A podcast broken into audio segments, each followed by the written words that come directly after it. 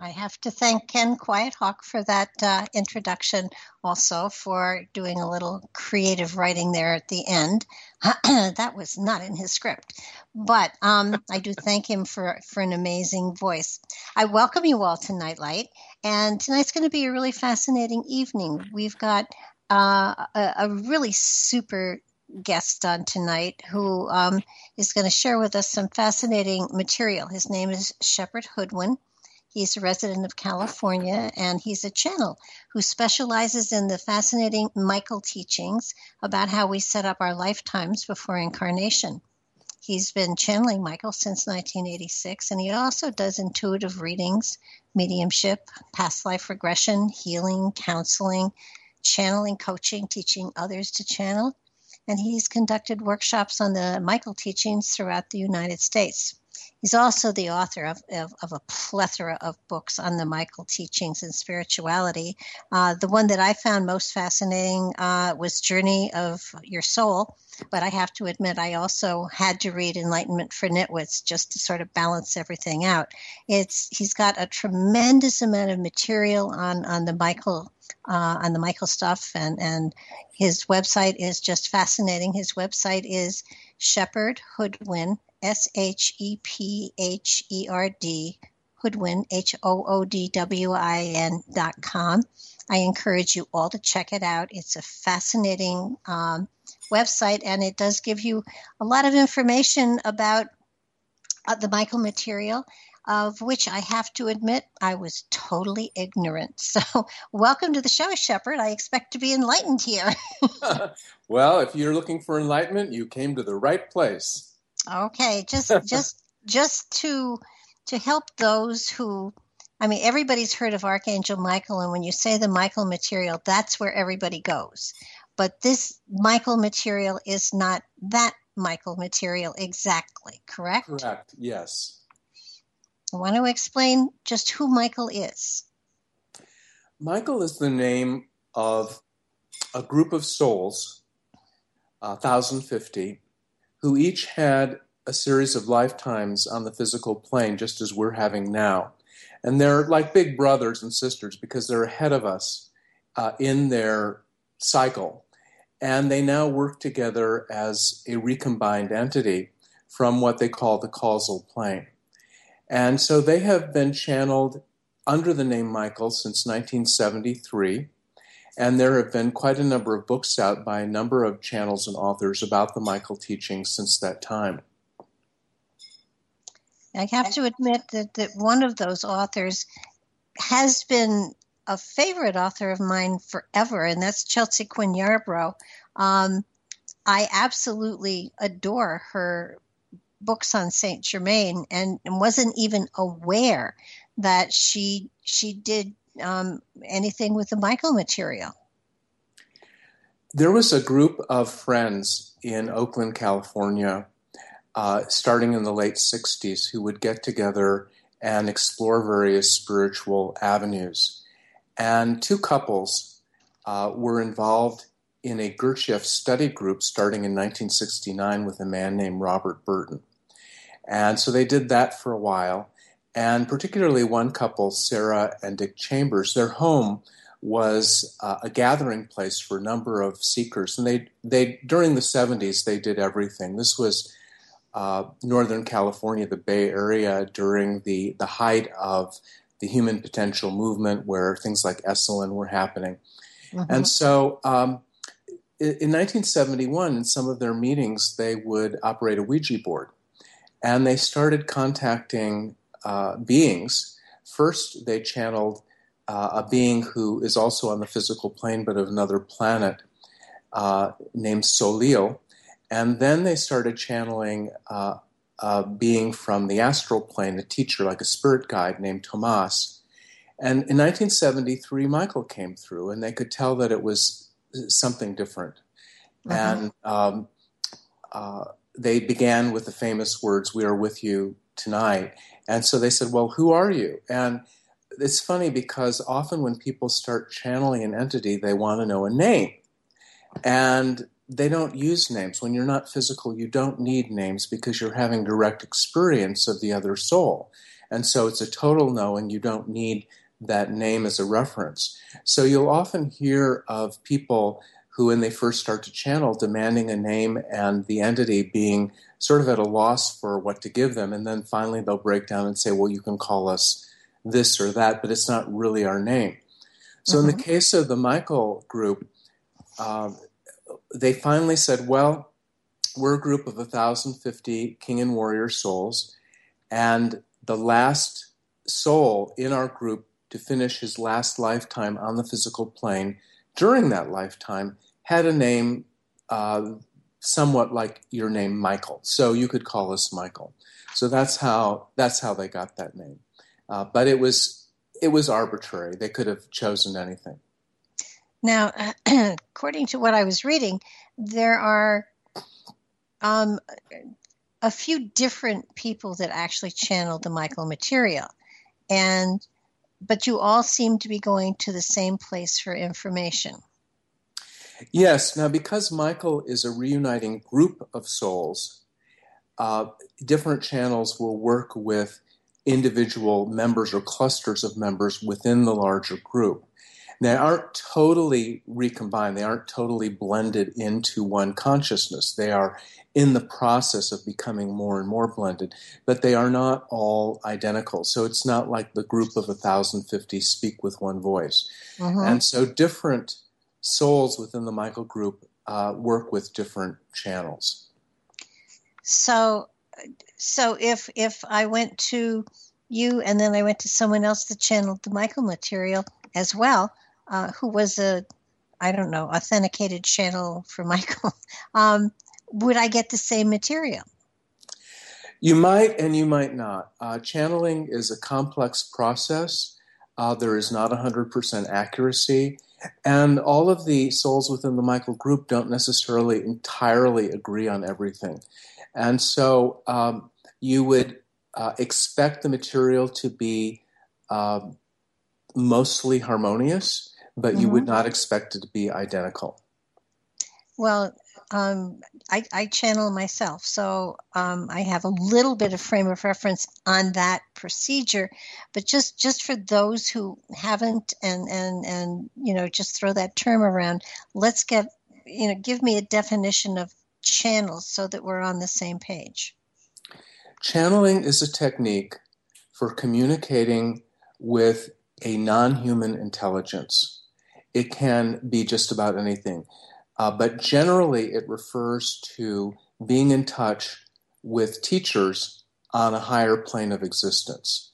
And uh, you can channel words, you can channel energies, healing energies, you can channel through movement like dance or even athletics, uh, you can channel rhythms, uh, you can channel all sorts of things. But mainly, most people are going to think of words and they're going to think of energies. Right. And it, you know, it's, it's fascinating because with me it happened almost overnight, but but you had a different procedure that you went through to get to the place that you were that you channel automatically. So, um, I, because I, I, know a lot of people that say, "Well, I want to be a channel," and certainly, it, it's like muscles that that that if you use it enough, it become you become better and better and better at it. So, what was your journey through the channeling process? When I was like 14, uh, my honorary mother took me to a group of little old ladies in a little beach house near where I lived, and they had a seance. And uh, these were just these delightful spiritual seekers that I became friends with.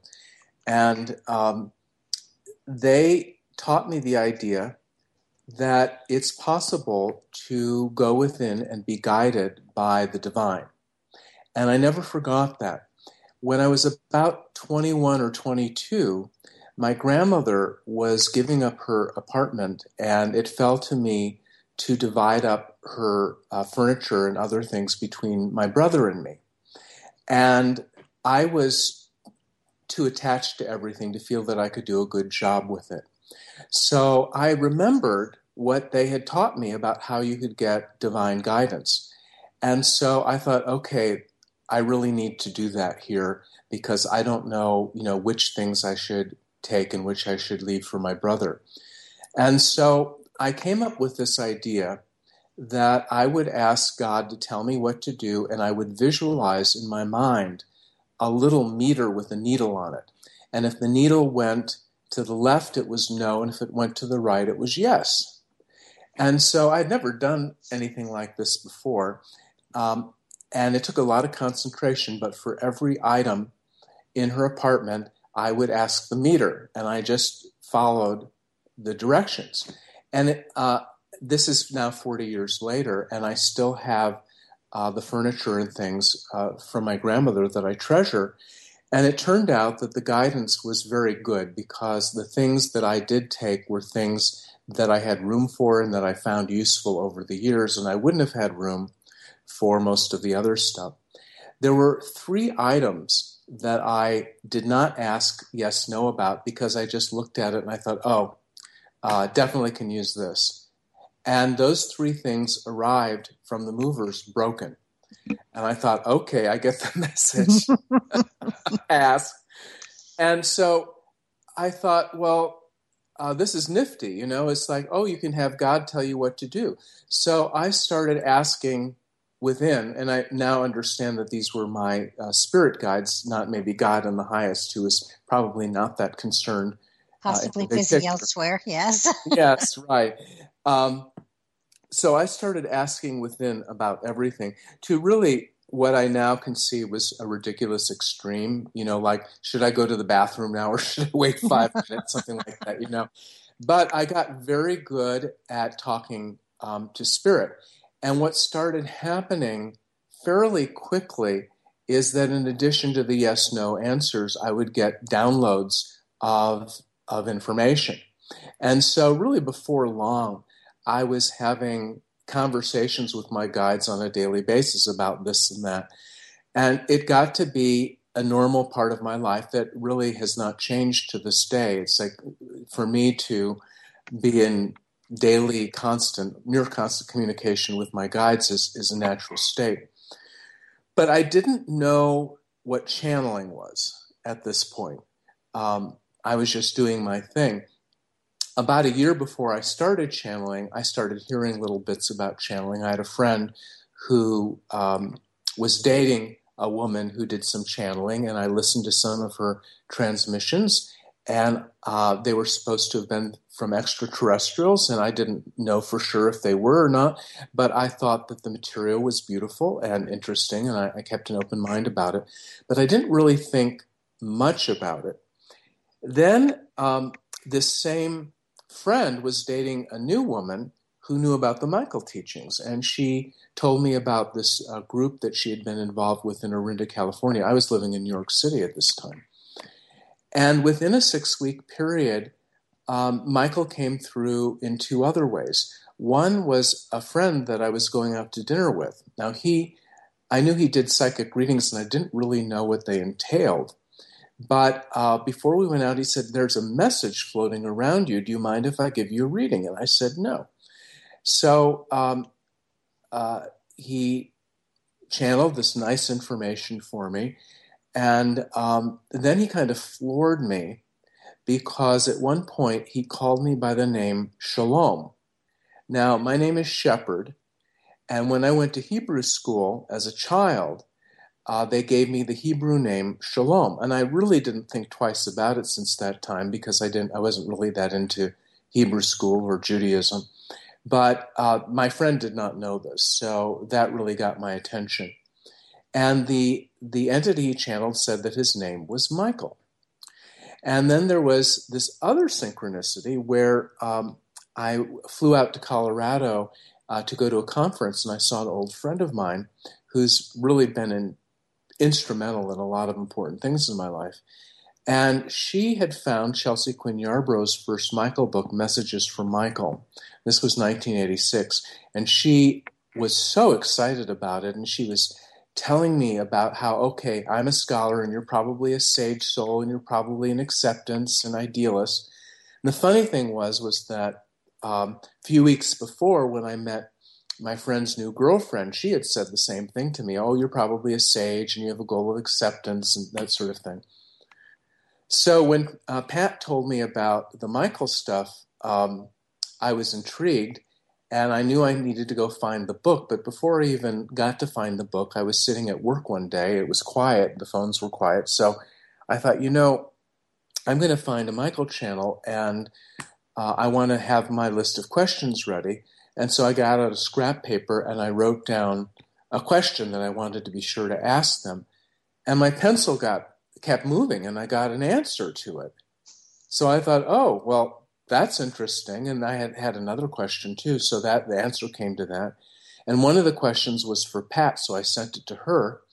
Now, I wasn't really shocked by any of this because, as I mentioned, I had been uh, communicating with Spirit nonstop at this point for probably nine years. But um, I sent one of the uh, replies to Pat, and she said, "Oh, good. Ask them this." so I said, "Okay." And then a mutual friend said, "Well, ask this for me." I said, "Well, okay." And that's how I got uh, into the uh, the Michael business. well, that's a good way. I mean, it, it it it literally is spirit was sending it to you, and um, you know, we are in a in a little while we're going to go into you know the the Michael reading to a certain degree, but I also want to in in in in your book Journey of the of Your Soul. Um, there are many places where you know where you're talking, and then you put in um, what you the message that you got from Michael, and and it it clearly is channeled material. There's no doubt about it, and it's full of wisdom and insight. And I, for anyone who is seeking enlightenment or seeking um, upliftedness or looking for wisdom that takes you beyond the here and the now. Um, this material is is very appropriate and very good, and it does help you to get a clearer clearer vision of the purpose of lifetimes. And and i think that's so so much today what people are looking for. They're looking for a greater insight into the who am i and why am i here and what the hell am i doing in this situation or whatever. So that the the, the michael material um, the the messages from michael certainly um, are are uh, things that, that I would highly recommend people look at. And again, on your website, there's there's a great deal of material, um, and and I highly encourage people to take a look at it because it is insightful and enlightening. And for me, when somebody is actually channeling wisdom from the other side, almost. Um, I'm going to say, almost, you know, even though you don't really know the name of, of the source of it, you have a feeling for whether or not it's accurate, whether or not it is is applicable to whatever it is you're looking for. Channel material is actually very it's easier to feel than it is to see in the written word. If it resonates to you on a spiritual level, then you know you've got something good. And and I really feel that, that a lot of the messages from Michael that, that you had quoted in your your book, um, Journey of Your Soul, I could relate to. I could I, I felt it it had it had a synchronicity and an accuracy that was applicable to me at in in the journey that I'm on at this particular point in time. oh yeah, I I've been at it for over 30 years and I still continue to be fascinated and nourished by the Michael teachings. Uh, it helps us understand ourselves and other people, uh, unlike any other system I've ever heard. Uh, you know, um, you'll hear a lot of the same general principles from various spiritual teachings, including various channel teachings. So, for example, you've probably heard the idea you choose your parents. But with the Michael teachings, they get down to the nuts and bolts of exactly how that happens. And it makes it much more real and specific to us. And you'll hear the principle that uh, we're all perfect, beautiful beings. We're perfect exactly the way we are. We should love and respect each other without judgment and so forth. But in the Michael teachings, we get specific profiles of individuals that explains a great deal about why we are the way that we are very specifically and shows us the, the, the particular matrix of strengths and weaknesses that one person has that others don't. And to understand the dynamics that are going on in that individual uh, makes it so much more vivid when you're seeking to be non judgmental about someone, where you can see, well, someone is a warrior soul, and the negative pole of that is coercion. And you might think, well, that person's just being an asshole. Um, but you understand that behind that is this beautiful strength and focus, uh, this ability to get things done and to um, establish order in the whole. And you see that it's really a beautiful thing that maybe at the moment is not finding its highest expression, but you know that it could.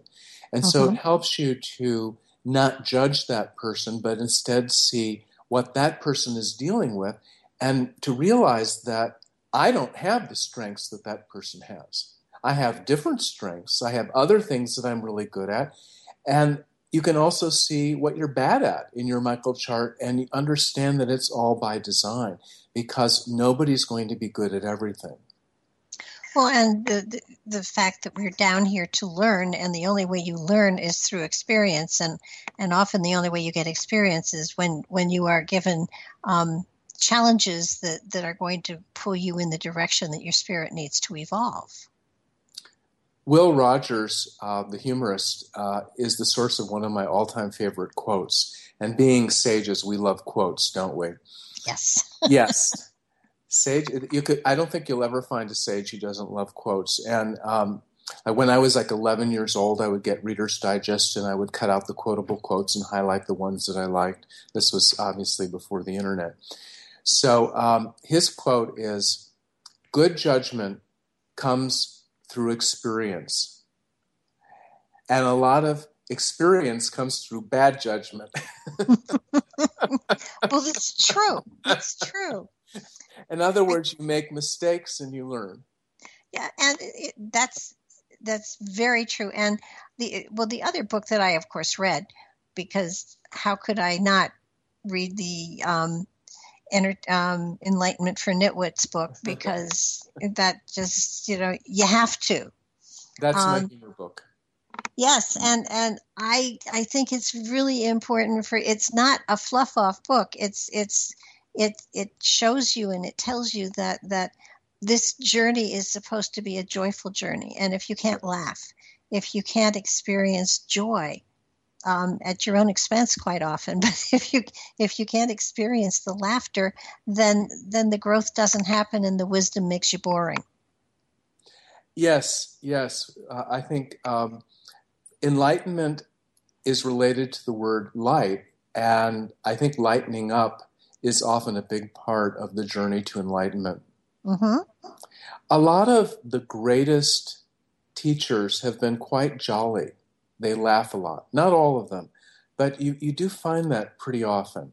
Uh, the Dalai Lama always seems to be chuckling and, and smiling. And uh, I think um, the greatest sign of an enlightened being is the joy that they have in their life. I would I would absolutely agree with you on that one. I I know that I found that standing when I, spent five years in the pulpit of the spiritualist church, and I found that if I was trying to get something really heavy duty over to people, if I could make it not make a joke of it, but if I could explain how I had screwed up, and and you know, basically I've already made this mistake. Find one of your own. Um, if I could, if I could get them laughing at my stupidity, I knew that that they would hold on to that memory and they would apply it at the right time. You know, sometimes if if you're so somber and boring, people literally do take naps. Because um, I almost put myself to sleep at least once. So it was it was you know not, I was trying trying yeah trying to be um, you know ministerial and and the reality is that's not my mode of teaching. My my mode of teaching is lightheartedness. And as soon as i adapted myself to that mode i i knew that you know if i could get them laughing that I, my point was taken or the point that was important for them to be taken. So yeah, I think that's one of the, the things that, that every and, and in my experience, almost everybody who is going through this journey of awakening um, goes through one of these religious, somber, ritualistic phases where it's all so serious that it's just unbelievable, and and then then they realize that that's boring and you know you can still be on this journey and have a good time and i think that's that's uh that's one of those phases that when you get to it, it's it's kind of like a, there's a sigh of relief in inside or outside some place where they say she, they finally got it. You can have a good time while you're doing this. This is not something that you have to suffer through. This is not a journey of survival. It's a journey of celebration. There's so much judgmentalness inherent in much of the world's religions and spiritual teachings and we have internalized profoundly a lot of self judgment. And so when we get on the spiritual path, we usually continue to carry a lot of that, and we're deathly afraid of doing it wrong. We still believe, uh, if not consciously, in an unconscious way, in a judgmental God. And so we're walking on eggshells and we're afraid to say the wrong word. And one of the things we get in the Michael teachings that's so marvelous is we realize that um, it's not only okay, but it's good to be human, and mm-hmm. that we're perfect in our imperfections, and that all choices are valid because we're going to learn from anything we choose. There are certainly choices that are going to have more pleasant ramifications than others. There are certainly choices that we'll look back on and say, I'm glad I did this, and others where we look back and say, oh, I really screwed up. But whatever we chose, if we simply look at it in an objective manner and say, okay, what do I learn from this? Where was this coming from? How can I do better next time? Then it's all worthwhile. And most of us, when we make bad mistakes, we made them because we really didn't know any better. And so, how are we going to know better if we don't make the mistakes? Um, I was certainly uh, very much against Donald Trump winning the presidency, but it occurs to me that the people who support him are getting an opportunity to make that choice and to see what happens. And they're, if they learn from that experience, and many won't, but if they're willing to look at it and say, oh, this is what I created. This is what doing this leads to. And if they take that in, and if enough people take that in, then all of humanity uh, will have advanced. Mm-hmm.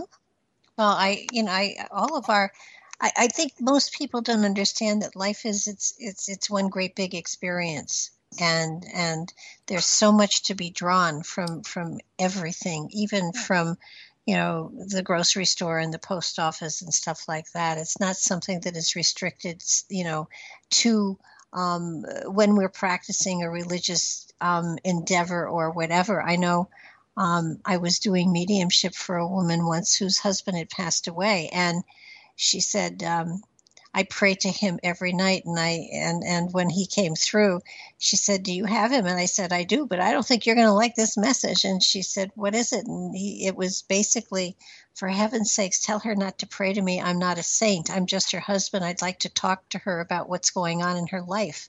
And you know when I gave her that she said you mean he's not a saint and I said he wasn't here he's not there so so it, it was a matter of of having letting her have a more uh, relaxed and human connection to the other side. And then several weeks later, she called me and she said, You know, I'm getting messages from him now that I'm not praying to him. and I said, Well, that's a good thing. I hope he gives you good advice. well, if any of you out there want to pray to me once I'm dead, that's perfectly fine. well, you never know. I'm sure that you you you may have people that that just you know have created a pedestal for you, and you know my only fear of pedestals is they're only meant to be fallen off of. So, uh, you know, it's it's it's a scary thing to have people think that much of you. Um, but but once you're gone on the other side, you may have a better perspective of the whole thing. I think well, that a lot of mediums joke that uh, being dead doesn't make you smart; it just makes you dead. So, mm-hmm. well, and I've often wondered, you know, as a medium, I get to the other side and I no longer have a, uh, you know, I don't, I no longer have a job so you know it's it's kind of like you better stick around right? Yeah. well is there another level i can be a medium for? I mean i get to the other side and and you know i am no longer you, you, nobody needs my services any longer. So it's going to be kind of interesting. It's it's kind of like i say to myself on occasion you you perhaps better evolve other you know gifts and talents here because mediumship is going to be out the window once you cross over well, when so, you're on the other side, you can be an extra large. I already am, unfortunately, an extra large. I, you know, when people ask, "Is there a medium in the room?" I, I, you know, I have often said, "Well, I used to be small, and then I was medium, and now I have expanded beyond even that." But it, it, it is, you know, the most. What I find people looking for the most is um, and it's fascinating because it's happened only in the last 10 years, to be really honest with you, that, that people are really more focused on their spiritual journeys and and acquiring spiritual wisdom. And it's it's more that than it is what it used to be as far as what people were looking when they came for consultation. And I find it very heartening that, that people are at, are at a place in time here where they realize that, that there's a purpose for this lifetime and this journey, and there's a purpose for the things that have happened in their lives. And instead of, you know, saying, you know, when am I going to meet my soulmate and when can I divorce my husband and move on to a better life, I'm, I'm getting I'm getting people wanting to know, okay, I'm on a journey. How do I facilitate this journey? How do I grow within this lifetime to to achieve what my spirit needs to to achieve? Are you experiencing yes. anything like that? Well, when I do sessions that are not channeled but are guided, I call them intuitive readings. And I avoided calling them psychic readings because I felt that people tend to associate them with uh, questions about predicting the future, which is uh, really thin ice. I don't think anyone ever actually predicts the future. I think you see probabilities which can change. And people can become dependent on that rather than making good choices with the information that's available now and their own intuition and so forth. Um, but yes, I think more and more people are uh, waking up to um, that these outer things are not the bottom line. The bottom line is your internal state. And if you can raise your vibration of your internal state, you are going to have a better life. And that comes from um, observing your thoughts. And are these true thoughts? Are these harmonious with who I am? Uh, am I taking something for granted here that's not true, that's not real, that's not right, that's not in integrity? You get to be more sensitive to your daily life as a spiritual practice, as you said, going to the grocery store and so forth. And you start to notice when you're off, when you know, okay, did I talk too much there? Was I really listening to the other person? Was I as kind as I could have been to that person on customer service, or was I getting impatient? The more that we can practice unconditional love in everything that we do, uh, not only is that higher service to the planet, but we're going to be a lot happier too. Oh, yeah. I, I, I often tell people that um, we create our reality by our perception of it so that you know if if you don't like your situation it's it's your perception that doesn't like it. You can change that perception and that that ultimately changes your reality tremendously. So it, it's it's getting people to understand that they are in control. That is to to a great degree. I mean, I'm there is a, a great master plan type stuff going on here, but for the most part, we have the ability to shift and change a lot of things in our life that that if they're uncomfortable, we can make them comfortable. And it's it's it's an amazing process to watch people going through this. Um, I, have often um, sort of cringed with the thought of doing a spiritual development workshop class or whatever. And only because I didn't want to sit with people for 10 or 15 weeks and then say, okay, you're evolved, because that's just not the truth. But I'm, I'm finding now that if you give them tools to use, that that they then can either internalize those tools and apply them to their own journey or they can ignore them and and you know just have them in their pocket for next time but but the Michael readings seems to be one of those tools yes. that that you give to people you don't you don't tell them you know this is this is so much exactly what your journey is but you give them um, explanations as to their essence and their role and, and all sorts of overleaves and things like that. And I want to go into your explanation of, of those particular things. You did do a Michael reading for me, and I want to do that in the second hour. But um, because most of the people that listen to this show have listened to me for a number of years, so they really do have a um, an understanding kind of, of of me as a person, so that so that listening to your perception of what you did for me without actually knowing me at all um, will give them an idea as to whether or not they think it's accurate or whatever. And, and hopefully, I mean, I can resonate to it. So um, I, am hopeful that they'll say, "Oh, yeah, that does sound like Barbara."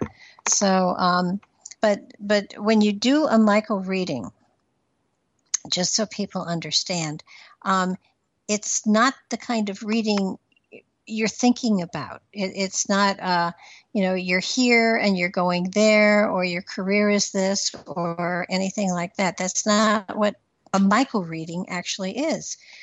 A Michael reading is is in many ways an explanation as to what your soul came into this lifetime for, and and the tools that you bring with it. Correct. Right. Well, the Michael reading chart is a one page chart that uh, has about 21 pieces of information about you. Mm-hmm. A profile of you as a soul and as a personality.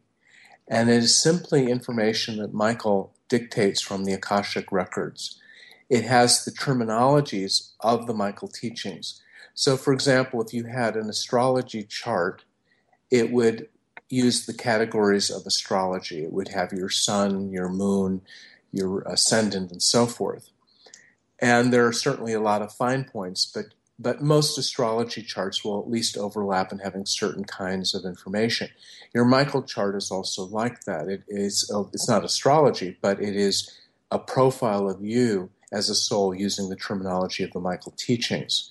Now, I also do uh, live channeling sessions that are Q and A's, where people ask questions of Michael about anything they want to ask about. And those sessions also, through me, involve a quite intense healing energy work. So that is available. Those are more open ended. People will ask about relationships, for example. How have I known this mm-hmm. person in a past life? What's going on with us now? Um, where are the strengths and weaknesses of our relationship? Um, they'll ask about their own uh, past lives and uh, what beliefs they have that are holding them back, that sort of thing. And how do you feel that, that past lives reflect upon this lifetime? Well, um, they certainly do, um, because we're the sum of our experiences in all of our lifetimes. When we set up the current lifetime, we, as an essence, as a, a soul, we're looking at the last lifetime and maybe the last several lifetimes. And pro- probably we're seeing a pattern of some lessons that we weren't handling very well and thought, how could I set up a lifetime that would maybe finally um, clear up these issues? Maybe uh, complete some karma that I have with someone, maybe to um, have certain types of learning monads with other people. And so I find that on average, the current lifetime um, is dealing with about six previous lifetimes where there were common issues. And so those six past lifetimes will have a especially high impact on the current lifetime. Now, there may be other lifetimes that were quite different and that are not on the theme of the current lifetime, and so those may have little impact on the current lifetime. But you can go back to any of your past lives through regression and you can uh, see the things that are feeding into this lifetime that may be unresolved for you. Yeah, that that you know, I am finding that that when people have issues that the the lifetimes that that crop up that become apparent to me. Um, I'm not sure if they're the last six. I've not actually looked at that aspect of it but i but you're absolutely right at least in my experience that they all have relevance to this lifetime and in many ways they often have tools that can be used to um, to move through or, or or to even solve some of the issues that the person is facing this lifetime and, and just to and, clarify, uh, I didn't mean they were the last six lifetimes. They could have been six lifetimes spread over millennia but they okay. all they all involved unfinished business of a similar sort. And so you'll find that those past life selves are more likely to be, you might say, crowding around the current lifetime from the astral plane, uh, feeding into this lifetime, uh, looking for resolution of certain issues. Well, karmic debt too, would that apply there Ab- as well? Absolutely. Absolutely. Yeah, sometimes people, you know, I don't understand why I'm with this person, and and you know, aside from the fact that you chose them, um, you know, it, it's it's it's often there is a, a karmic debt there or a contract that has to be fulfilled from a past lifetime. Um, yes. So that so that it you know, and I'm not saying somebody should suffer in, in an abusive relationship ever, but sometimes if there is a struggle of sorts that it, it, it does have past lifetime karma connected to it. So yes. Yeah sometimes people who find that they're trying hard to leave an abusive relationship and they just can't bring themselves to do it are probably repaying a karmic debt.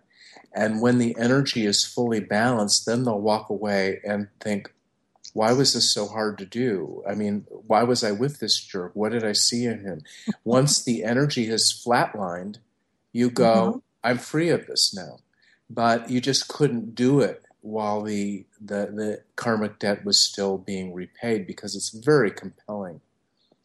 Oh yeah, I my um my my late husband and I met um gosh in our 60s and and there was a there was a an energetic that pulled he was in berkeley california I, i'm here in connecticut and it was it was just it was an amazing intense relationship and um, he eventually after a year not not not even a year moved out here moved in we got married and um, we we did a lot of spiritual work together. We wrote together. He came down with um, stage four lung cancer and died. So in all, we were together for three years. And I tell I, I told many friends. I said, you know, it was so perfect. It was it was just amazing, and yet I feel that he came out here to die and be cared for. And I, I am sure that that was a past life contract uh, of some sort. That that that I made sure that that that he had a peaceful passing. It's beautiful. It really was. You know, everybody goes, Oh, I'm so sorry. And, you know, I, I say, you know what? It was so intense. If he'd lived longer, I probably would have killed him. So. that would have been a different kind of karma. yeah, that would have been a different kind of uh, role that I was in, and I don't see one that would apply to that. But, but yeah, no, it it it, it was perfect the way it was, and and uh, hard for people to understand. But but it was it was perfect the way it was, and and for it to have been any other way could have been disastrous. So it was perfect. But and I I think that's things like we we often have things like that in our lives where where there is something compelling us and we can't explain it but we just know it has to be done this way or you have to do this at this particular point in time. I feel that that spiritually speaking there is a force that that puts us in these situations if it's something that needs to be resolved right now. And sometimes we just flow with it and sometimes we fight it and end up flowing anyhow. So um, you know it's kind of like if, if if there is something compelling and it's not against the law or your moral value system then you should go with the flow. Yes and the source of that impulse is you. It's your mm-hmm. own be- deeper self your own essence absolutely and it, it's it's what i'm what i'm finding is that i'm running across things like this material which so fascinate me because you, you know you get to a point where you've been around for i've been in this field for over half a century now and you know you think oh i've seen just about everything. I don't i don't necessarily adhere to everything but i've seen it all. And then of course i find that you know far from seeing it all it's i've only scratched the surface and and you know there's laughter on the other side as i as i go oh this is cool. No i never thought of this stuff here. But but um i think that that this material in many ways um will will give people a, a feeling of understanding um, the, the, the single page reading of of giving them a better idea as to the skeletal framework that they brought into this lifetime to work from and to put experience on top of. Yes. And and um, you know you you you go into you know the essence and and want to explain to people what the essence is? Um, I believe you posted your Michael chart on your site. Is that correct? I did. If anybody wants to see my Michael chart, they can go to. Deb is going to put the um, the link to the Michael chart in um, the chat room. And for those of you that are listening in archive, if you go to barbaradalong.com and then the drop down menu for about Barbara, you'll see that the Michael re- the Michael chart is is right there, and you can click on it and you can you can see what the Michael reading for me actually is. Yes, I see it here. So um, those of you who are able to see the chart, you'll notice that the chart's divided into two parts: essence and overleaves. Essence is your soul. It is everything under the term essence is true of you in every earth lifetime as a human being. So none of this changes. Oh, okay. The second half overleaves are the personality traits that overlay your essence and are in this combination for this lifetime only. So those things will all change from lifetime to lifetime. If you ask me for a chart of you in a previous lifetime, I wouldn't have to do a thing to the top half, just the bottom half. Now that's fascinating. I did not understand that. Um, so that so that one is is basically your skeleton, and the person the overleaves are are the personality for this lifetime, and that makes it that makes a that makes it all a whole lot more clear. yes. I, I, did call you in confusion at one point too, because even even in reading the book, um, you know, it's it's it's fascinating material, and and yet um, you've used it for so long, you you probably feel very comfortable with it, and it, it's all it's all brand new to me. It's almost like another language, and yet it makes a, um, a it, it makes profound sense to a great degree as well, and um, so, but wait, your essence has to evolve with you through time. So, so would would my my soul energy you know it, it's it, I, I, I really don't want to get into reading it till the till the next till the to the second hour but um souls change and grow and shift and and everything so wouldn't you um wouldn't you evolve into other roles as you as you go through the evolutionary process? None of the um, items in the top half of your chart um, are better or worse.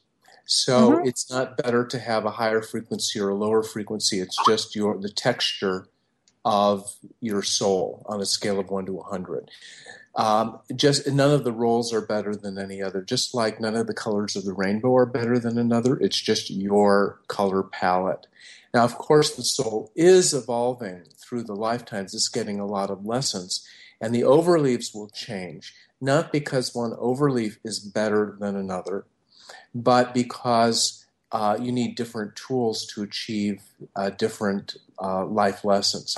Now, the bottom item on your chart is your soul age, and that does advance through the lifetime. So, in your first lifetime on Earth, even though the top half of your chart doesn't change, your soul age is first level infant.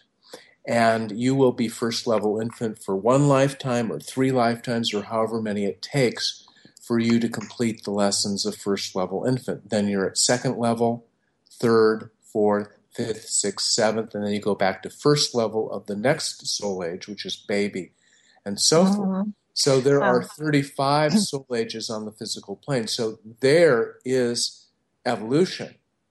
However, even with soul age, one soul age or level is not better than another.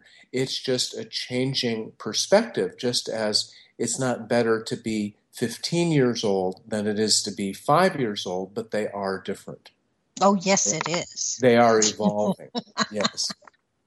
Um, okay, so, but, but you have previous cycles too. So. Yes. Would would yes. cycle would would things change through those cycles? Or in oh, other words yes yes. Everything in a previous cycle everything on the chart would be different. This is just pertains to you as a soul who's incarnating as a human being on planet earth.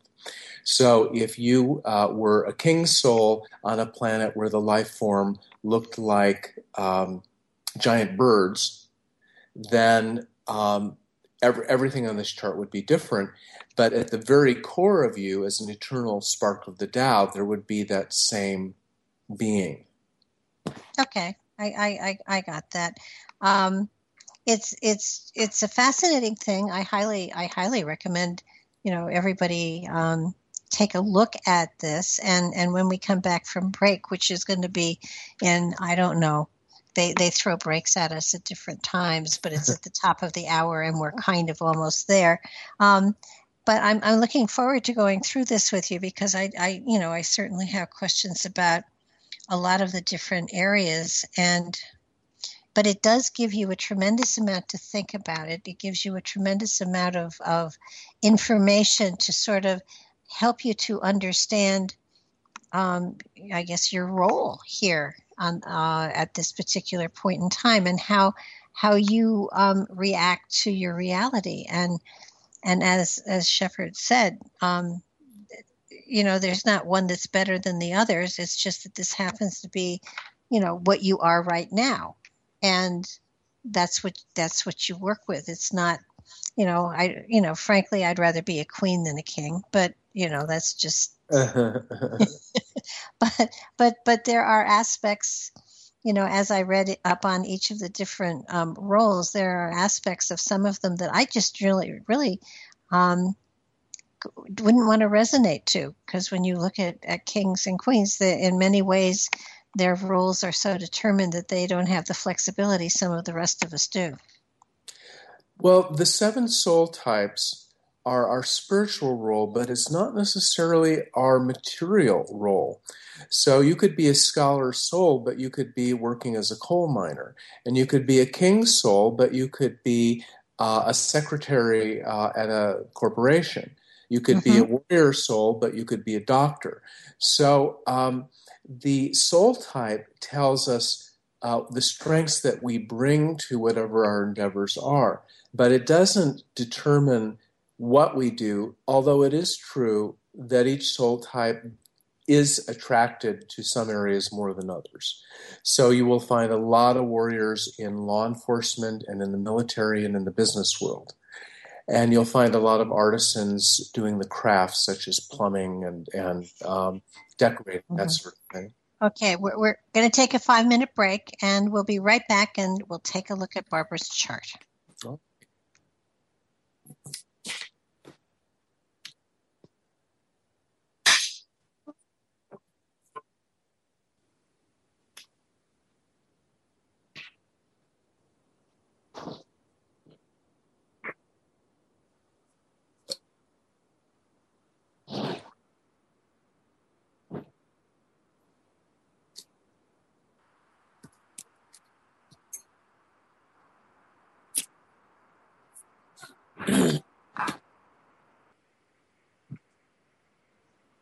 And we're back. This is Nightlight.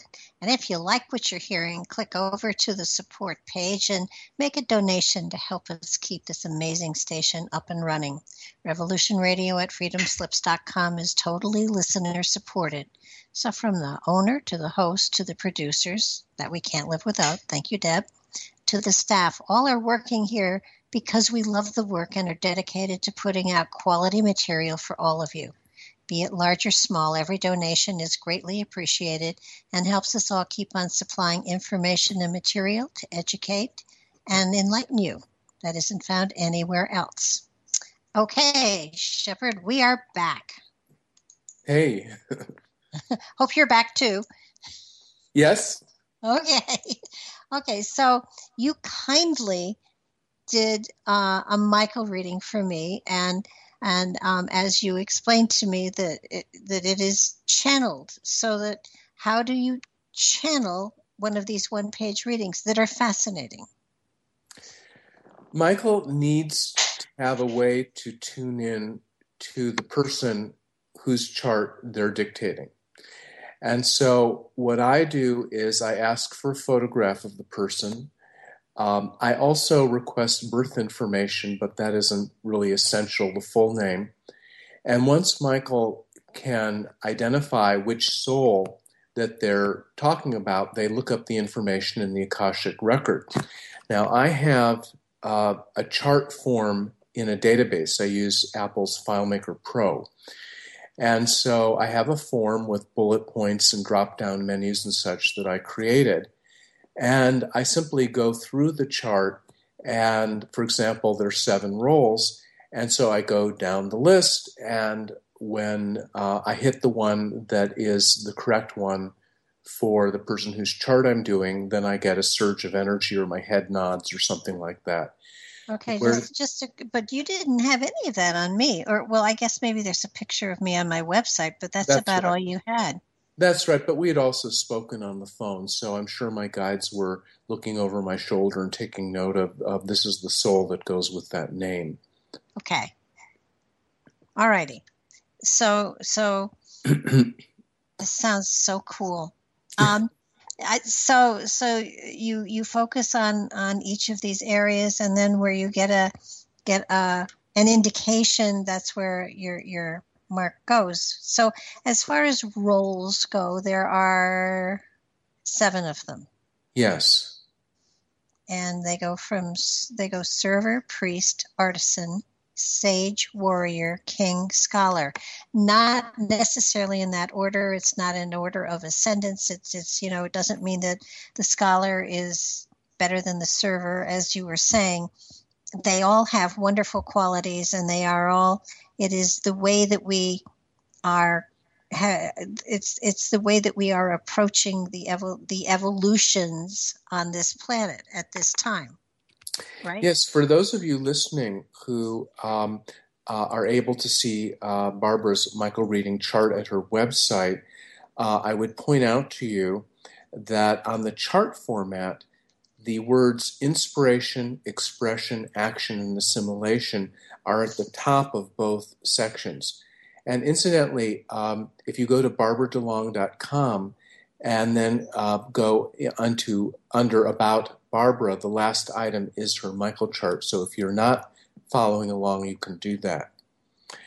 So um, let's talk about the four axes first because they are the foundation of the Michael chart. The four axes are four universal qualities. There's inspiration, which has to do with the inner world and correlates with emotions. There's expression, which brings what is in the inner world out into the outer world and correlates with intellect. Action is about the outer world. And assimilation steps apart from all of these and is neutral. It provides a resource for the other three axes. The first three axes are divided into ordinal and cardinal. Ordinal is uh, more like details, and cardinal is big picture. So, on the inspiration axis, we have two roles, and the roles are the type of soul that you are. Server is ordinal, dealing with the details of inspiration, and priest is cardinal, dealing with the big picture of inspiration. So servers inspire to the common good. Servers are souls who make sure that everyone's mundane needs are taken care of. In their positive side, they're kind, they're warm, they're nurturing, their eyes are warm and sweet, they're gentle souls. They uh, like to be behind the scenes. They don't have a need generally to be in the limelight. However, there are servers who are in the limelight, such as Queen Elizabeth and the Dalai Lama. So there's nothing to prevent any soul type from doing any particular job, but they will do it according to the nature of their essence role uh, style. Now, priests inspire according to the big picture. So, priests want to help people find their spiritual purpose. They want to help people grow. They want to help them unblock and uh, feel uh, good about themselves, to be on their life path. So there's a lot fewer priests than servers because we need a lot more servers than we need priests. Each of the roles could be uh, given as a proportion out of 28. So 728s are one quarter of the population of Earth, and in fact, any sentient planet, are server souls. Um, 228s, or about 8% of all souls, are priests. And they complement each other. Uh, server is the number one position role, priest the number six, they add up to number seven, and you often find them in marriages, for example. Now, the two expression axis roles are artisan and sage. Artisan is the two position, sage is the five position. Again, they add up to seven, and they often complement. Uh, I believe that Hillary Clinton is an artisan soul and Bill Clinton is an obvious sage soul, and they add up to seven. So you often find that combination in marriages. Um, artisans express into form. And so Hillary is kind of a policy wonk. She likes structure, she likes intellectually understanding how things work. Uh, sages are more about uh, insight, about ideas, about the bigger picture of uh, concepts as opposed to individual facts. And um, uh, sages account for about uh, 10% uh, of the population, artisans about 22% of the population, because we need more artisans than sages. Artisans are the most creative of the soul types. Sages are the most expressive and verbal of, of the soul types. So you'll find a lot of artisans in the crafts. I mentioned people who repair things, uh, fine artists, uh, musicians, singers, etc. Sages are uh, especially common in the performing arts and also often writers as well. The two action axis roles are warriors and kings. Warriors are ordinal, so they handle the details of action. They roll up their sleeves, they get things happening. Kings handle the big picture of action, so they direct others to act. Warriors are about 17% of the population. Kings are about 4% of the population. Kings the number 7 role, warriors the number 3 role. They do not add up to 7 because king is already 7, but they are also often found in relationships. Scholar is the number 4 role, and that's 4 and 3 do make 7, and you often find warriors and scholars also in relationship with each other. Scholars are the most versatile of the roles. So you can find scholars doing just about anything, but you will find that whatever they do, they are doing it in an assimilative manner. It's like they're stepping back and taking notes in whatever they do. So those are the seven roles, and each of them has a positive and a negative pole. Barbara, you and I are both sage souls. The positive pole of sage is um, expression, which is true self expression. And the negative pole is oration. That's where we talk too much or we just do loud and noisy things to get attention from others without actually delivering real communication. Gotcha. Yeah, I can relate to that. Both parts of it. well, none of us are always in our positive poles. And this is the great value of the Michael teachings. When you have your chart, you know what your positive and negative poles are. And when you fall into your negative poles, you have a word for it. And you can say, oh, yes, I'm now in this negative pole, and I'm going to consciously choose to be in my positive pole. Now, sages may sometimes be judged by others as uh, being too attention demanding, but sages are the prime communicators of the seven roles. And if we don't have the attention of others, then we can't do our job. So it isn't just ego that makes a sage try to get the attention of others. It's that we need that to be who we are. Yeah, yeah, that's that's very true. When I moved my radio station from Blog Talk over to Freedom Slips, my my main thing was with with Blog Talk. I knew how many people were listening and how many people were archiving, and I had some sense of you know whatever I had to say or share or whatever guest I had. I knew I knew I, I knew how, how large the population was, and I knew how many people were listening. When I came over to um, Freedom Slips, there there was initially no way of knowing if anybody was listening, and it wasn't it wasn't so much an ego thing that I wanted to know how many numbers there were, as much as it was that I it was important that that someone was listening. Yes. yes, because why bother then? Sage yeah, well, yeah, no, it, it it it really was important that someone and it, it, it just because actually when you put messages out there if you hit just one person you've done your job. So it, it was just important for me to know that at least one person was listening other than deb. Yes. Right. Sages seek insight above all else. You'll notice if you go down the Michael chart that the intellectual center is on the same expression axis as sage and artisan. Mm-hmm. And so um, sages seek insight, which is different from priests who seek inspiration, which is more of an emotional thing. So priests want to inspire people to the higher good. They want to light a fire in their heart. Sages want to explain things in a way that fires up their intellect, those insights that give you the ahas. Sages want to understand. We are the people who are always wanting to know why. We're, when we're little children, if you have a little kid who's always saying, But why? But why, Daddy? Why this? Chances are it could be a sage or an artisan because we mm-hmm. want that intellectual gratification.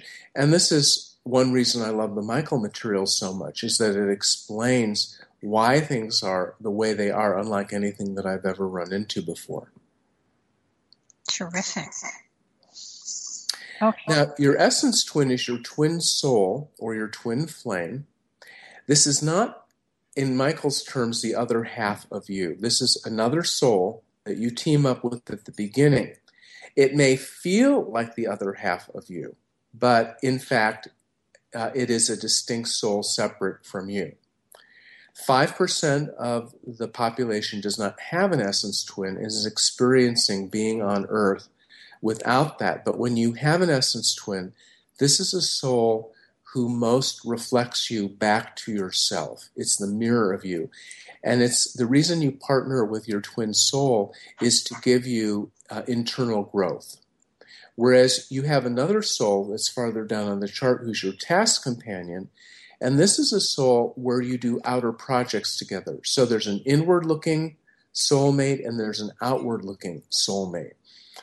The essence twin relationship is the most intense relationship that you can have with another soul. It's very, very intimate. But you're only together on the physical plane from 10 to 30% of your lifetimes because it is such a demanding relationship. When your essence twin is discarnate, meaning not in a body while you are, which is the case with you, then this soul is almost living within you. And you get bleed through or secondary traits from this soul. Your essence twin is an artisan soul who's discarnate. And so you have uh, very strong secondary traits of the role of artisan. You also, the third item on the chart is your cadence position, and you are in a number two cadence position, which gives you artisan flavoring. So we are calling you an honorary artisan because that secondary shows up on your chart um, in two places. It's doubled. And so you also have a lot of traits of the role of artisan. Artisan has a positive pole of creation, again, the most creative of the roles. Negative pole of artifice, which means phony creations, which means um, someone who uh, loses touch with reality, um, who's uh, just kind of in their own world and is not relating to the world as it is, that sort of thing. Mm-hmm. Artisans, uh, sages tend to be charming and artisans tend to be adorable a lot of sex symbols are artisans. Think of people like Brad Pitt and Marilyn Monroe. Uh, a lot of uh, movie stars like uh, George Clooney are sages. Again, it's the expression axis. It's about communication. It's about creativity. It's about bringing what is within out in some way or another. So, you mentioned to me that you do have a lot of artisan traits that you, for example, do crafts and such. Mm-hmm. Yeah, I developed a, a, a uh, deck of cards called the Cosmic Deck of Initiation that are hand painted mandalas. That is uh, an oracle deck that helps to um, to take people into more spiritual, philosophical aspects of life. Yes, so the painting of those mandalas is an artisan uh, expression. The f- very fact of communicating through the deck is a sage thing. Having your own radio show is a sage thing uh, mm-hmm. because it gives you an audience uh, to communicate with. Yes, it gives me a soapbox. It's really so cool. yes, yes. So um, the third line of your chart has three numbers there your cadence position, your cadence, and your greater cadence. Each of us is in a group of seven souls called a cadence. And your position within that cadence tells you how you tend to manifest your uh, soul energies, in your case, your sage and artisan energies. And you tend to put them first and foremost into the artisan domain. And so you do your sage communicating and your artisan creating in the artisan domain. The artisan domain is art, craft, beauty, form, structure, design, architecture, uh, anything like that. Uh, fixing things. Artisan uh, babies are the ones who not only take things apart but are able to figure out how to put them back together. They just have a sense of how things work. So you are in the artisan position of your cadence. The cadence, that group of seven, in turn is in a group of seven cadences called a greater cadence. And your greater uh, your cadence is third in its greater cadence, and three is the warrior number. And so secondarily, you manifest your sage and artisan energies into the warrior domain, which is business, law enforcement, etc. And so this, although it's not a huge part of your chart, um, it does tend to stand out about you to people that are close to you, to your friends and family. And so people close to you will tend to notice your warrior traits, that you're organized or practical, that you can bring your communication down into a form that other people can understand, that's usable. True, I think. you hope. yeah, Deb would have to say something on that one. I, you know, hard to hard to know how you're perceived by other people. Artisans can be flaky, and so can sages, but especially artisans. The reason for this, something I haven't brought up yet, but is fascinating is that each of the seven soul types have anywhere from one to five psychic inputs. You know how if you had a, a stereo, it would have various uh, jacks in the back, and you could un- you could plug into the uh, receiver your cassette deck, your phonograph, your phone, um, your speakers, etc. Those are inputs, mm-hmm. and we each have psychic inputs, and every soul has at least one psychic input for receiving what is happening in current reality. In other words, what's going on in the world right now mm-hmm. around you. That's one. We all have one. Warriors, kings, and scholars only have the one. Servers and priests have two. Servers have a second input for the common good as they perceive it, and priests have a second input for the higher good.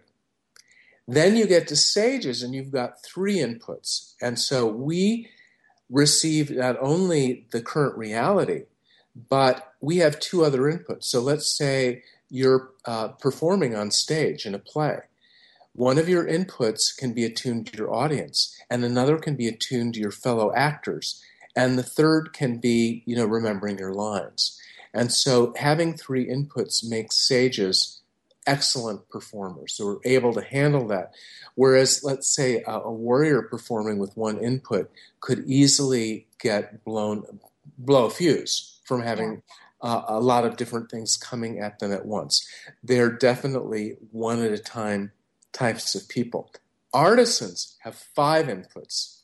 And that can be confusing to deal with. And that's why artisans have a reputation for being rather spacey they can literally tune in to five things at the same time, but then that dilutes how much of their attention is in current reality.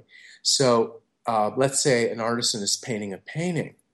They are tuning into a lot of different things because creativity is breaking down the raw materials of a lot of different things and putting them together in new ways.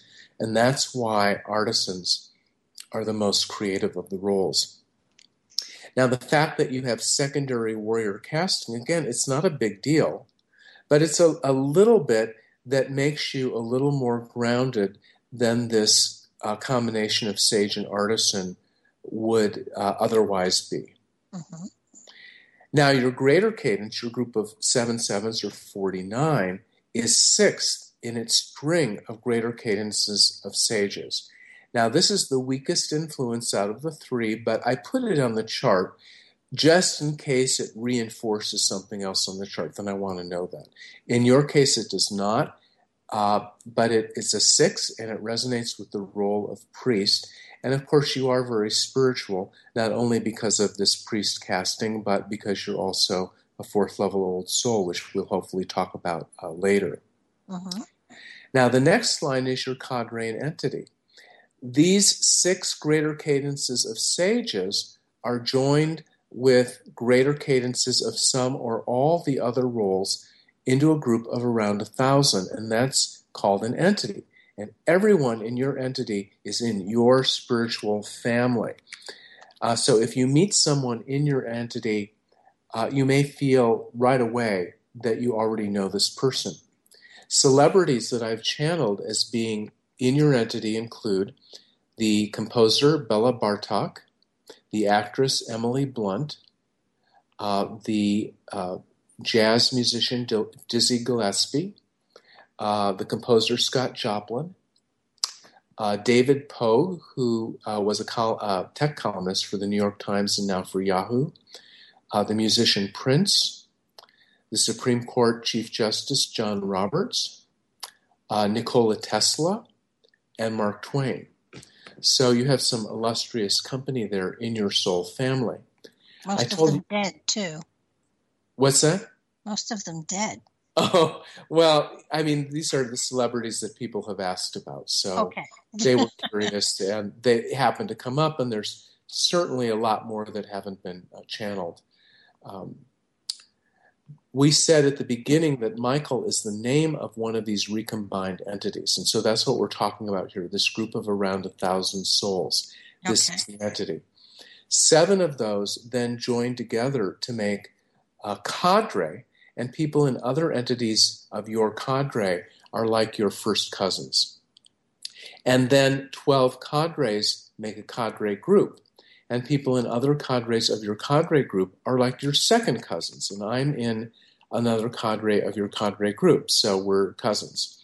Okay. And it just it just keeps going on and on like this. We are one with everything. There is not anything in the universe we're not connected to. But we get the nuts and bolts in the Michael teachings that shows us that we're closer with some souls than with others. Mm-hmm. And so this is can explain why we feel closer to some people than to others. It says next to your uh, entity number, 8 7, that you have a love orientation. The universe is made of three primary forces there's love, which correlates with emotion, there's truth, which correlates with intellect, and there's beauty, which correlates with the physicality or pure energy. And each of us is either oriented in one of these things or in a combination of two. And you have a love orientation. And so your specialty as a soul is the love force. And that probably makes you more nurturing, uh, more forgiving than people with, say, a truth orientation who might be more demanding that the facts be correct. Or someone with a beauty orientation might have a greater resonance with their physicality. Mm-hmm. We already talked about your task companion, who is another soul that you team up with to help you with your life task. This is a, a discarnate sage, and so uh, when you're working on your life task, you get an extra dose of saginess. okay. Male female energy in the Michael system is not necessarily about what we think of as masculinity and femininity. Part of that is cultural, part of that is uh, your role. So, for example, warriors and kings are seen as being more masculine roles. Servers and artisans are seen as being more feminine roles. Sages are kind of in the middle on that. What we mean by male energy in the Michael teachings is energy that is directed toward a goal. Female energy is energy that is not directed. And so it is atmospheric. When you're in a male body, you tend to emphasize whatever male energy you have as a soul. The fact that you have 55% male energy and 45% female energy uh, tells us that you're fairly balanced in your male female energy ratio, but it's possible that you have been in male bodies more often than female. Again, you're pretty close to being balanced. Mm-hmm. You will be attracted to partners um, who have the opposite of that. So, someone with a ratio of 45 55 would be your perfect complement in that regard, but anyone in the middle range would work for you in that regard. So, male energy uh, is like the 1950s version of what the husband should be like. They leave the house in a straight line. It's linear. They leave the house, they go to work, they work eight hours, they come home in a straight line, they're done. Female energy is like the 1950s version of the, the ideal wife, who is doing a little of this and a little of that. She's making the meals, she's cleaning the house, she's going shopping, she's picking up the dry cleaning. So it's not so goal oriented. Souls who have very high male energy uh, can tend to be workaholics. They just tend to want to hammer away at one thing all the time. People with higher female energy tend to um, be putterers. They don't tend to be sort of driven about one thing. Your frequency is 37 uh, that is um, fairly low. It's sort of the lower end of the middle range. It's on a scale of 1 to 100. It tells how fast you vibrate as an individual on a scale of 1 to 100. Sage is a middle frequency role. Warriors, kings, and scholars are low frequency as roles. Artisans Priests are high frequency roles. They're just naturally visionary and kind of dreamy. Servers are also middle frequency. So you have the frequency of your role, but you also have the frequency of you as an individual. And so what this means is that uh, you tend to process your life experiences uh, a little more slowly than the average person. Whereas a high frequency person might tend to buzz through every experience, like the um, like the poets who live a very intense life and die young. That sort of archetype is high frequency. Low frequency tends to process things in a more gradual, more thorough way. Mm-hmm. Uh, this is it's not good or bad. It's just your style, the way that you're doing Earth. You have had 13 previous cycles, which means that you, as an eternal spark of the Tao, before you were a sage with this chart, you have been on 13 other planets. And every time you do this whole cycle from the Tao into the physical plane, uh, then through all the higher planes of that planet and back to the Tao, that's called a grand cycle. Every time you do one of those, you're gaining experience. You're gaining more layers, more capacity for subtlety and nuance. The average human on Earth has had four previous cycles. So at 13, you have more than three times the average. The highest number of previous cycles we know anyone has had on Earth is 19. For example, the man Jesus had had 19 previous cycles. Having more complexity um, uh, can make you uh, more advanced, but it can also make you a big mess because you have more things that can get messed up. So it just depends on the individual how you've used it. And again, one thing is not better than another on a Michael chart. Mm-hmm. But people who have a lot of complexity and who have refined that, who are living more in their positive poles, have some extra levels of functionality that they're able to bring to the game of life. Gotcha. Fascinating. So I may have been a green blob at one time, or right. Yes. How cool the, is that? The life forms that can house sentient beings such as ourselves are endless. It is just extraordinary. Uh, the life forms could be other humanoids. They could uh, look like any of the animals that we know. They could look like giant blobs. They could look like gaseous bubbles. They could look like things that we wouldn't even recognize as being alive. They could look like rocks. But what they have in common is that their structure allows them to function in a purely intellectual way. There has to be some way that that life form can hold pure thought. Mm-hmm. And if they don't have that capacity, then sentient souls will not incarnate in them. So if there is a planet where the life form is feline, that brain will have to be more advanced than the felines that we have here on Earth in order to accommodate the complexity. Now, there's still a problem because we have people on Earth with no previous cycles who are relatively quite simple, although they're still more complex than, say, the life form animating animals. But then we also have people with 19 previous cycles. And so we have this life form that's sort of a compromise to try to accommodate everyone that's here. And we have um, some people who are overwhelmed by their life form, they can't handle that much complexity because they're such simple souls. And then there are very complex souls who are complaining because the mind just won't do what it wants to do.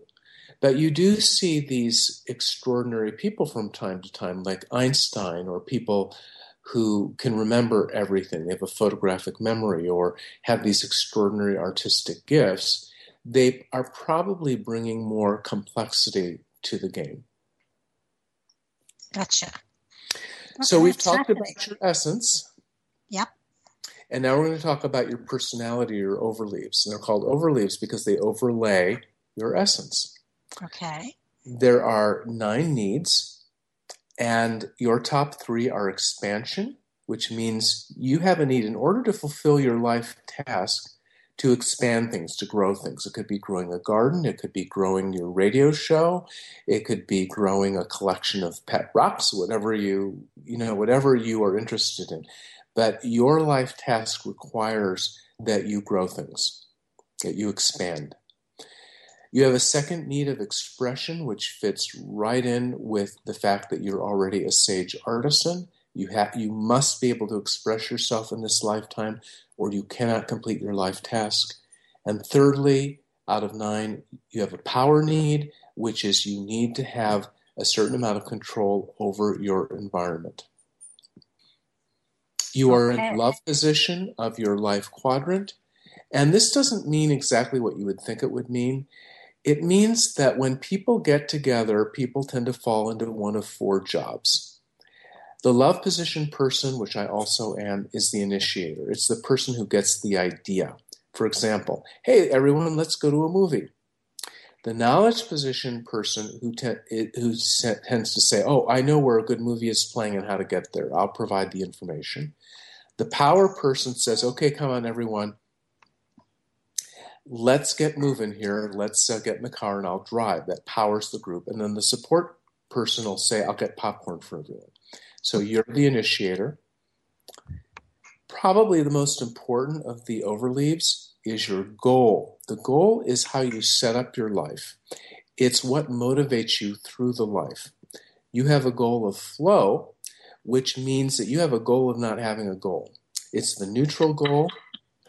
The goal is you w- want to learn how to flow and let things happen. You want to learn to let go and let God. And when you do this, your life works beautifully. And when you don't, it gets really screwed up. And you've probably found this over and over and over with this goal. Is that correct? Oh, yeah. I talk about when I decide to drive, I always hit the wall. Yes. Yeah. Now, you're spiritual teacher. If you are teaching everyone uh, you have to always go with the flow. Well, no, that is not going to work for everyone like it works for you. Because if you have a goal of growth, that means you're creating a life full of challenges that you have to work your ass off to overcome. People with a goal of growth tend to make themselves very busy. They're always going to a new class, a new job, a new language. They're uh, discovering a new cuisine, a new part of town, a new skill.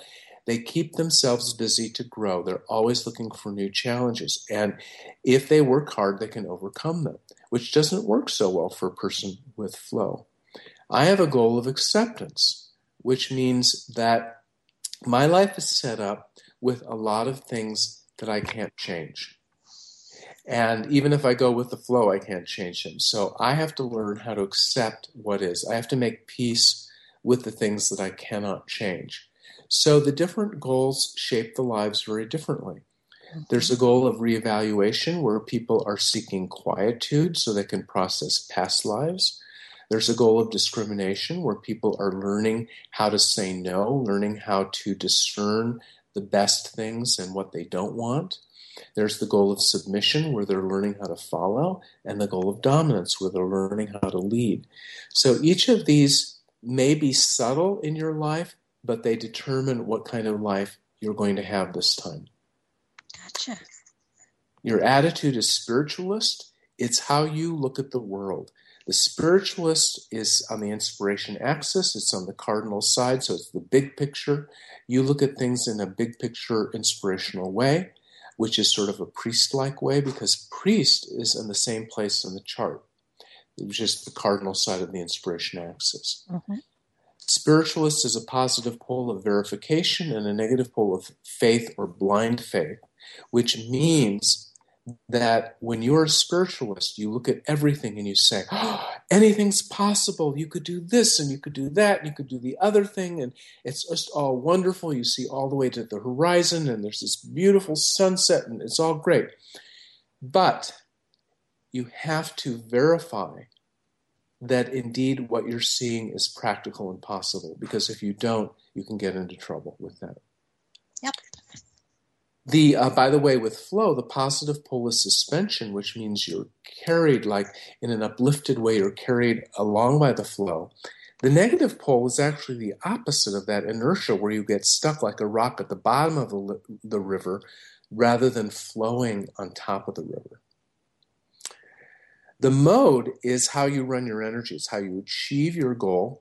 You are in observation mode along with uh, 50% of the world's population. The reason so many of us are in observation is because, for one thing, it lets you temporarily move to any of the other modes. We call this sliding. Mm-hmm. Uh, and it's also it's a good way to go through life is by observing. You learn a lot through observing. The positive pole is clarity, you see clearly. The negative pole is surveillance, and that's where we don't mind our own business. Some people are in passion mode where they pull out all the stops. They have to be 100% passionate or they can't do something.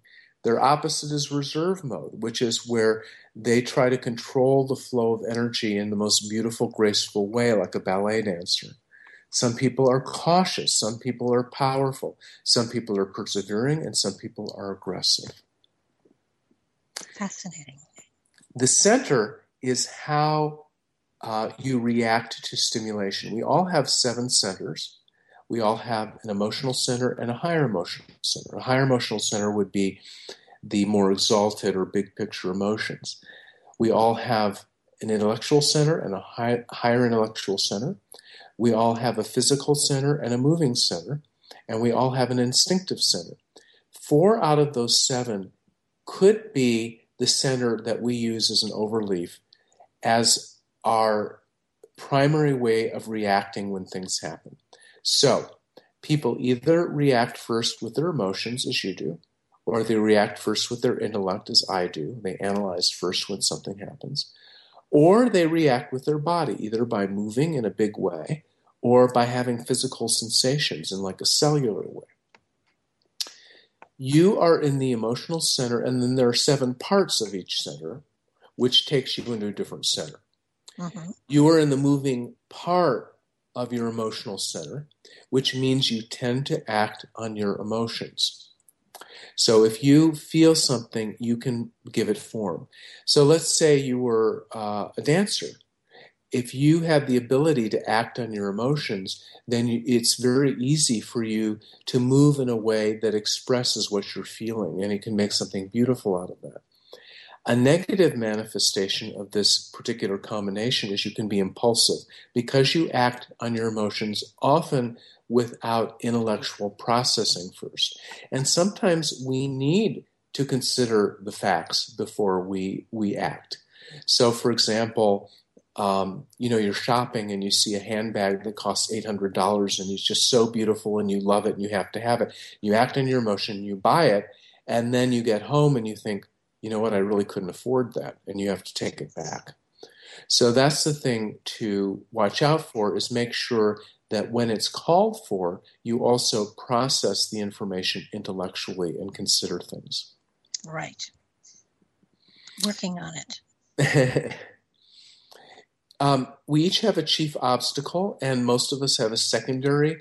Uh, and in fact, uh, as human beings, we probably do at least a little bit of all seven of these, the seven deadly sins.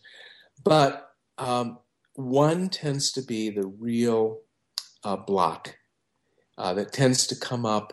And by recognizing it in action, we call that photographing it, we can evolve more quickly. Your obstacle is called arrogance, which is defined as a fear of being judged by others and being found wanting. And often that is chosen uh, because in childhood or in past lives, uh, parents or other adult figures were excessively critical. And we started to feel self protective like if I'm getting criticized, uh, I'm going to die. And so you develop these strategies for surviving uh, where you put a layer of self protection around you to try to prevent others from judging you. But often it backfires and it doesn't work. Now, some people do arrogance by judging others um, before they get a chance to judge them, and they look stereotypically arrogant. But what older souls tend to do is they tend to be very hard on themselves. They judge themselves and they think, if I can just somehow be perfect and not make mistakes, then others won't have a chance to judge me. It can also uh, develop shyness, which is very painful for sages who need to be out there communicating. But the shyness comes from, I'm going to hide so that people don't judge me. So, again, if you can photograph it in action, you can start to reduce it. And that's one of the great uh, life lessons for each of us is reducing uh, the uh, impact of our chief obstacle. Absolutely. Body type is one of the most interesting parts of the Michael teachings. Uh, we each have two to four body type influences. In addition to the seven listed here, there are three that are uh, only going to be very minor. And this is where your astrology chart will tend to show up the most on your Michael chart. You have a combination of Saturnian and Martial. Both of these are active body types. So you have a body that wants to move, and therefore you can be restless at times. So getting plenty of exercise is really important with this body type. Um, Saturnian has a prominent bone structure and uh, tends to be uh, strong, enduring. Um, it's a good leadership sort of body. It's a body that tends to be either tall or it looks taller than it actually is if the person is petite. Yes, I have a very tall aura. yes. Now, Mars uh, is also uh, active and it's also masculine. In other words, from both of these body types, energy moves out from your body. Mm-hmm. Um, but whereas Saturnian is positive charged, in other words, it tends to be more of an optimistic body, Martial is uh, negative charged, and so it tends to look on the dark side more. Since you combine these two traits, you're going to be somewhere in the middle there. You have body type attraction. In other words, you form an electrical circuit with the opposite. Saturn is attracted to lunar. So Saturn is masculine, lunar is feminine. Saturn is active, lunar is passive. Saturn is uh, positive, lunar is negative. And so if you're in a sexual romantic relationship with a lunar, you form an electrical circuit, and that's called body type attraction. Your secondary also forms uh, a circuit with its opposite, and Mars is opposite Venus. And so, whereas Mars is negative, Venus is positive. Mars is masculine, Venus is feminine, etc. And so, you would have maximum body type attraction with a man who has lunar as his primary and Venusian as a secondary. And that's going to be kind of a nerdy, teddy bearish type of man. okay. We talked a little bit about soul age in the earlier hour. And uh, I mentioned how infant souls um, are what we start out with at the beginning. Infant souls are having lessons about survival, just like a newborn infant is. Baby souls are like toddlers, they're having lessons about uh, learning how to work within a societal structure. And many fundamentalists of all religions are baby souls because they need a simple framework to work uh, inside of. They can't handle a lot of complexity because they're still fairly new to the planet. And so when you see a lot of uh, people in politics who seem to have a very simplistic way of looking at the world, there's a chance that they're either baby souls or they're functioning at a baby soul level, even if they're not. And knowing that can help you to be more understanding that um, they tend to follow the rules of their organization and they can't veer from that very well because they're just they're babies you know? They're as souls they're not ready to really think for themselves all that much. Uh, then we become young souls and young souls are people um, that have as their lessons how to uh, change the outer world how to be successful in the outer world and so the majority of the captains of industry, the most rich and famous and successful people in all walks of life, tend to be young souls, and the average earthling is a late level young soul. Donald Trump is a young soul. Uh, Bill Clinton is a young soul. Uh, John Kennedy was a young soul. Um, On the other hand, Bernie Sanders is an old soul, so you can't you know generalize too much. Mm-hmm. But young souls are motivated to be success, successful for success's own sake because they need to learn how to make the world work. And so success is a valuable lesson for them where it's not such a valuable lesson for an old soul. Now, then, uh, after mastering the outer world, the mature soul starts working with the inner world, starts to go deep and focusing on relationships. Shepherd? Yes. we are out of time, but I want to thank you so much. This has been beautiful, and I highly encourage everybody to get one of these readings because they are amazing. Thank you. Thanks for having me. My pleasure.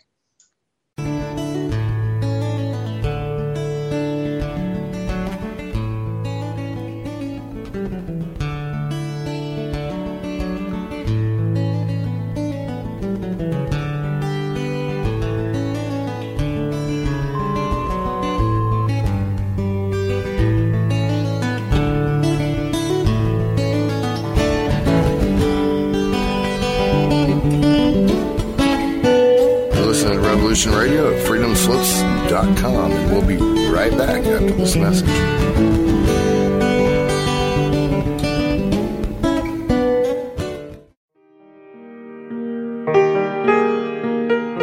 This is Barbara DeLong, host of Nightlight Radio, inviting you to join me on a cosmic journey, exploring a metaphysical montage of spiritual material, covering everything from the mundane to the magical UFOs to unicorns, and everything in between, including spiritual readings for those who seek enlightenment. Let Nightlight provide you with equal measure of light, love, and laughter, insight, wisdom, and inspiration.